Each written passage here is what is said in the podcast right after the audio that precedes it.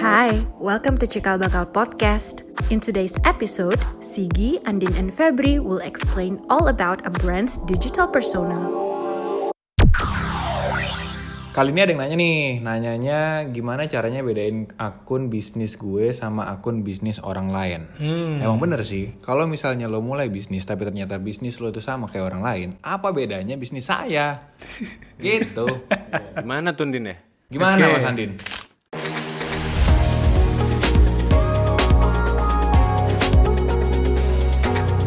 Halo, saya Andin. Hai, ini Sigi. Hai, ini Febri. Selamat, Selamat datang di Cikal Bakal Podcast.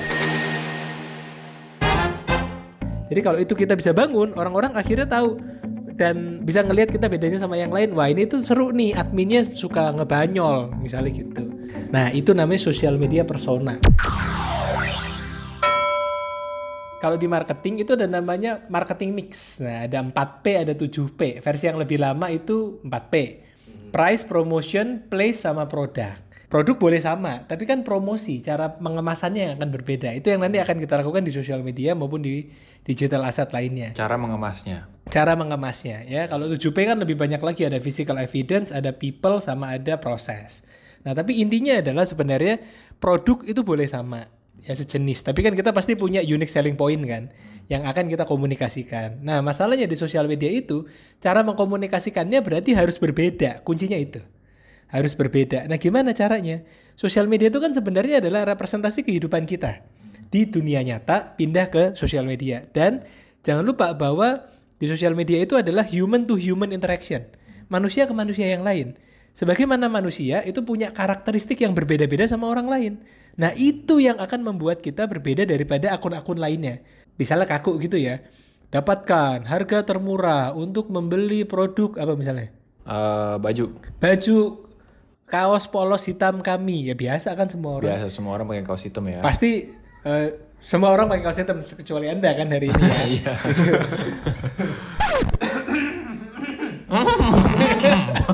Kenapa tuh? Kalau boleh tahu, biasa ada kuda di luar. Oh, ada kuda. Yang dari puncak ini. Oh iya, emang iya, udah iya. Umurnya ya. Iya, iya, iya. Jadi kan satu orang akan berbeda dengan antara orang yang lain. Yang lain pada bilang, ayo pakai kaos hitam, gitu doang kan. Dapatkan kaos hitam di tempat kami. Semuanya bilang gitu karena penjual kaos hitam pasti banyak banget di luar sana. Hmm. Tapi kita bisa menambahkan karakter di sana sehingga orang-orang itu akhirnya suka sama karakter kita. Misalnya kita karakter tengil, ya kan. Yo, yang beli baju hitam harus beli karena di sini nggak ada baju putih misalnya gitu. Nggak lucu ya? Nanti kalian aja lah ya itu ya. Ya, ya. Tapi intinya kita itu harus punya yang namanya sosial media persona. Ya, karakteristik sosial media itu dibangun apakah dia tengil. Banyak admin-admin sekarang, boleh sebut merek nggak? Boleh, boleh. Admin Grab, admin Dirjen Pajak, admin Bank Indonesia, admin T N I A U itu semuanya punya persona. Hmm. Ya. Mereka itu fun, lucu, update, kekinian, gaul, ngobrolnya itu santai. Tapi sekalinya diserang dia langsung straight to the point. Nah itu karakter. Yang membedakan kita sama yang lain akhirnya orang-orang sayang sama kita karena karakternya. Gitu kan, karena personality-nya. Nah itu yang bisa dibangun sebenarnya. Tinggal kita tentuin gaya bahasa mau kaku atau mau santai. Mau fun atau mau serius. Ya kan, apakah mau...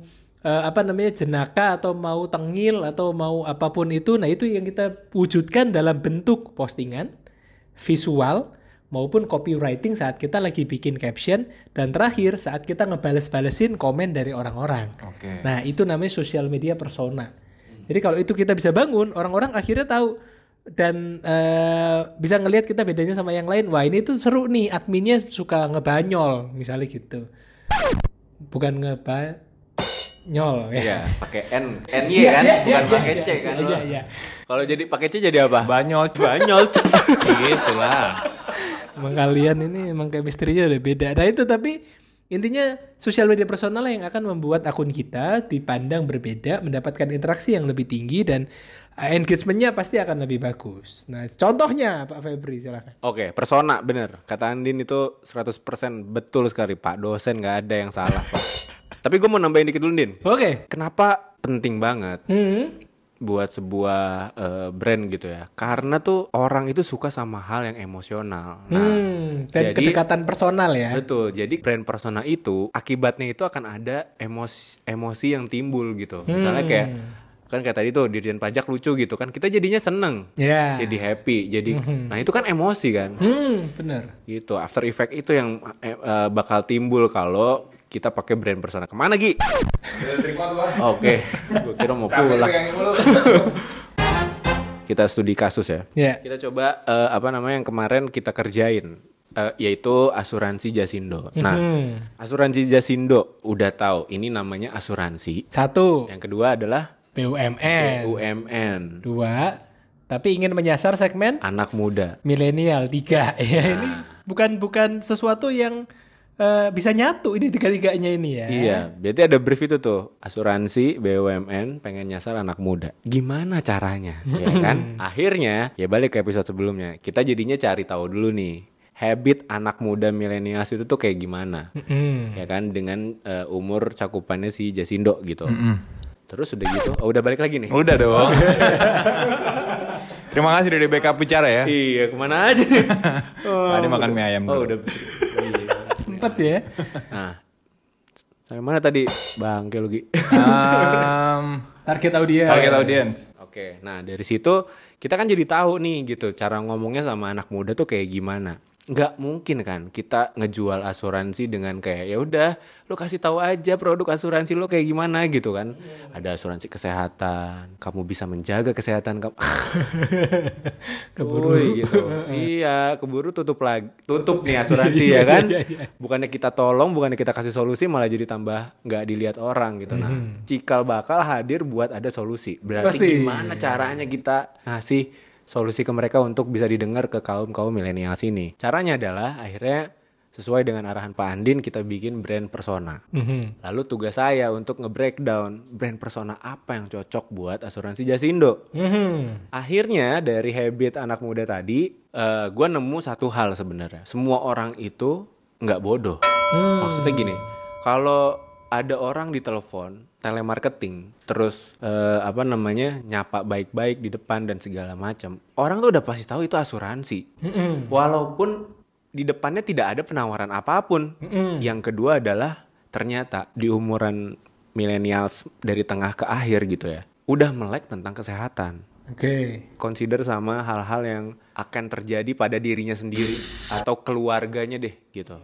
Lo ngisep apa Gi? Ini. Kedengeran, kedengeran, gimana sih lo?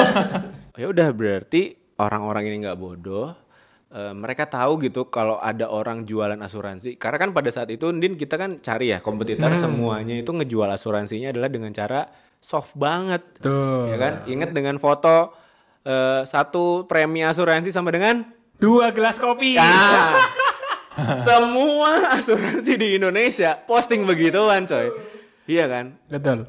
Cikal nggak mau dong sama apa itu ya kan, jadi akhirnya ya udahlah kita nggak usah pura-pura, maksudnya mm-hmm. kita emang harus udah ngasih tahu di depan kalau kita perusahaan asuransi. Satu satu yang kedua adalah ya kita deketin orang-orang yang emang sudah mengerti tentang kesehatan dia, bukan mengerti udah apa namanya aware aware, aware sama aware. Kesehatan dia, tapi gimana ya masih ada nih pertanyaan gimana ya kan. Ya udah akhirnya gua create satu brand persona di Jasindo, namanya adalah Mindo. Mm-hmm. Admin Jasindo singkatannya. Kayak gimana sih Mindo ini gitu karakteristiknya? Brand persona itu ya lo harus turunin tuh semuanya. Bahasanya dia, iya cara dia ngomong gitu ya. Terus udah gitu personifikasinya tuh kayak gimana? Kita itu akhirnya bangun si sosok Jasindo ini sebagai orang yang fun. Satu, fun. Yang kedua itu sayang dengan Indonesia ya, iyalah ya B U M N ya. Oh ya, kita masukin dulu value-value, value-value dari, dari perusahaannya. Benar. Betul. Ya. Nah, masuk tuh ke dalam situ ya. Habis itu disambungin dengan value si millennials gitu ya. Uh, Oke, okay, ketemu nih beberapa kali beberapa, beberapa kata. Ada Mindo itu aktif dan kreatif gitu, jenaka dan cerdas, cinta Indonesia karena B U M N, peduli dan perhatian. Yang berikutnya berwawasan luas, berjiwa milenial, jelas sama profesional. Nah dari sini kita turunin lagi tone of voice-nya tuh kayak gimana, si karakter dia tuh gimana. Jenaka, tadi kan gue bilang dia jenaka. Jenakanya tuh yang kayak gimana? Yang playful, yang ngasih joke sedikit-sedikit gitu ya kan. Terus tiba-tiba ngasih contoh-contoh yang gak kepikiran gitu, tapi gak malu-maluin. Terus misalnya perhatian. Nah maksudnya perhatian adalah ketika ada yang komen, dia akan balesin semua komen. Hmm. gitu. Tapi tetap be humble, tapi nggak so asik. Nah itu. Nah dari situ eh, akhirnya kita udah tahu kan, oke berarti nanti admin Jasindo itu kan seperti ini nih. Hmm. Nah kita sesuaikan dengan visualnya, hmm. kopinya, gitu, cara ngomong dia dan segala macam. Karena dia eh, tadi ada witty gitu ya, ada, ada jenaka gitu. Makanya kalau lo lihat eh, Jasindo tahun berapa ya kita pengen? dua ribu sembilan belas Mei. dua ribu per dua ribu sembilan belas Mei itu tuh semua bahasa captionnya, body copy-nya itu kita coba bikin jenaka. Mm-hmm. Karena pada saat itu trennya semuanya jadinya kayak gitu kan. Mm-hmm. Receh gitu ya. Mm-hmm. Agak-agak fun gitu uh-uh, ya. Karena trennya ke situ gitu. Kita riding the moment juga waktu itu. Cuman apa yang bikin bedanya nih uh, jenakanya kita sama jenakanya yang brand-brand yang tadi Andin sebut gitu. Nah, kalau kita apa adanya gitu, mm. mencoba untuk apa adanya.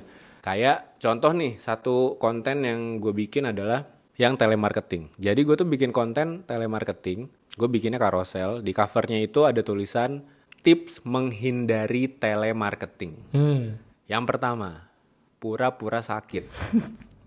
Jadi kan kalau kita sakit ganggu orang kan, gak sopan kan, dia gak enak kan. Ya udah gitu jadinya eh, gak ditelepon deh gitu. Terus yang kedua, cari alat yang berisik. Misalnya cari hair dryer, minta bantuan orang lain atau apalah segala macam, atau lo colokin sendiri gitu ya, ceritanya bilang, eh, saya lagi opening salon nih berisik gitu, besok aja teleponnya ya gitu. Kayak wow, gitu. Bapak Siki bisa jadi sound effect juga ya. Atau yang ketiga, kalau misalnya nggak mempan pura-pura sakit, berisik nggak mempan, yang ketiga lo angkat, abis itu lo biarin handphone lo. Jahat ya? Jahat. Jahat. Nah. Ketika gue bikin satu uh, seri konten itu, itu kan gue bikinnya karosel tuh, cover, tadi tips menghindari telemarketing. Ini asuransi Jasindo kerjaannya tiap hari nelfonin orang. Betul. Kok ada di sosial medianya sendiri nyuruh untuk nolak telemarketing. Kan aneh ya? Aneh kan? Mm. Nah jadi gue jawab dengan uh, konten gue di slide yang paling terakhir. Yaitu adalah... Uh, gue tulis tuh jahat ya, makanya angkat aja, kasian, tahu mereka juga lagi cari nafkah, mungkin mereka juga cuma mau membantu kamu, apalagi kalau asuransi, mereka cuma mau kamu terlindungi. Nah di situ gue masukin tuh Jasindonya, maksudnya gue nggak bilang Jasindo tapi ada uh, sisi asuransi gitu, dan ngasih tahu kalau ya mereka itu cuma pengen ngelindungin lu sebenarnya gitu kan. Jadi di terakhirnya jadi sekarang angkat aja ya telepon dari telemarketingnya, ajak ngobrol, tanya-tanya aja. Mereka suka kok kalau kita banyak nanya.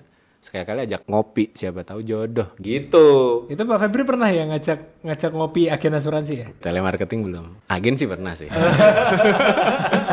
Kayak gitu. Nah, nah, jadi maksudnya adalah mereka tetap profesional gitu kan, karena endingnya adalah ya kita sebenarnya ngasih tahu. Jahat loh kalau lo tuh nggak ngangkat telepon dari telemarketing gitu. Mereka itu cuman kerjain kerjaannya mereka. Intinya gitu kan.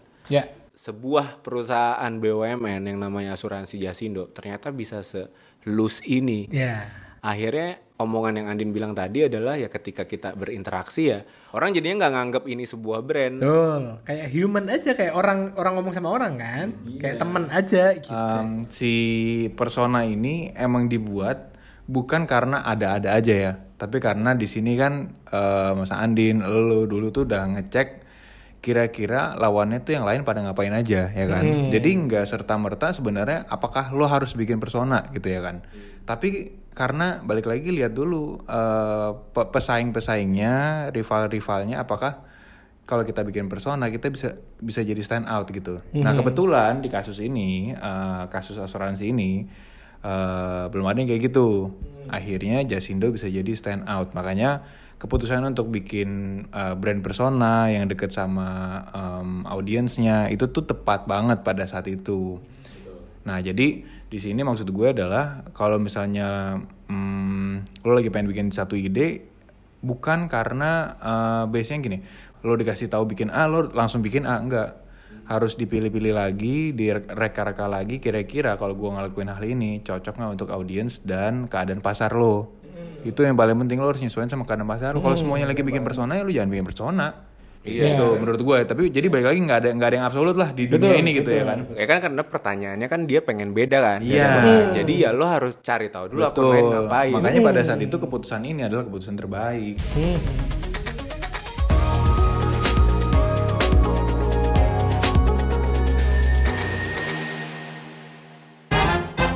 thinkingnya itu loh, thinking kreatifnya itu yang mm-hmm. penting. Betul. Gue pernah ikut suatu uh, kelas juga, sama gue baca buku juga. Hmm. Kalau kreatif itu tuh bisa di-create. Memang. Bukan, mm-hmm. kan karena ada orang, orang yeah. yang kayak bilang, Uh, ah ini mah emang otaknya udah kreatif iya, nih, otak kanannya lebih gede. Atau enggak, gue ah gue mah orangnya nggak kreatif gitu. Nah, enggak, itu kata-kata yang salah banget. Salah coy. Mit, mitos tuh kalau ada orang yang otak kanannya lebih besar tuh nggak ada sebenarnya. Nggak ada. Karena sebenarnya itu bisa dilatih kan. Betul, bisa. Karena bisa dilatih. Kalau lo ngerasa nggak kreatif, ya telepon kita.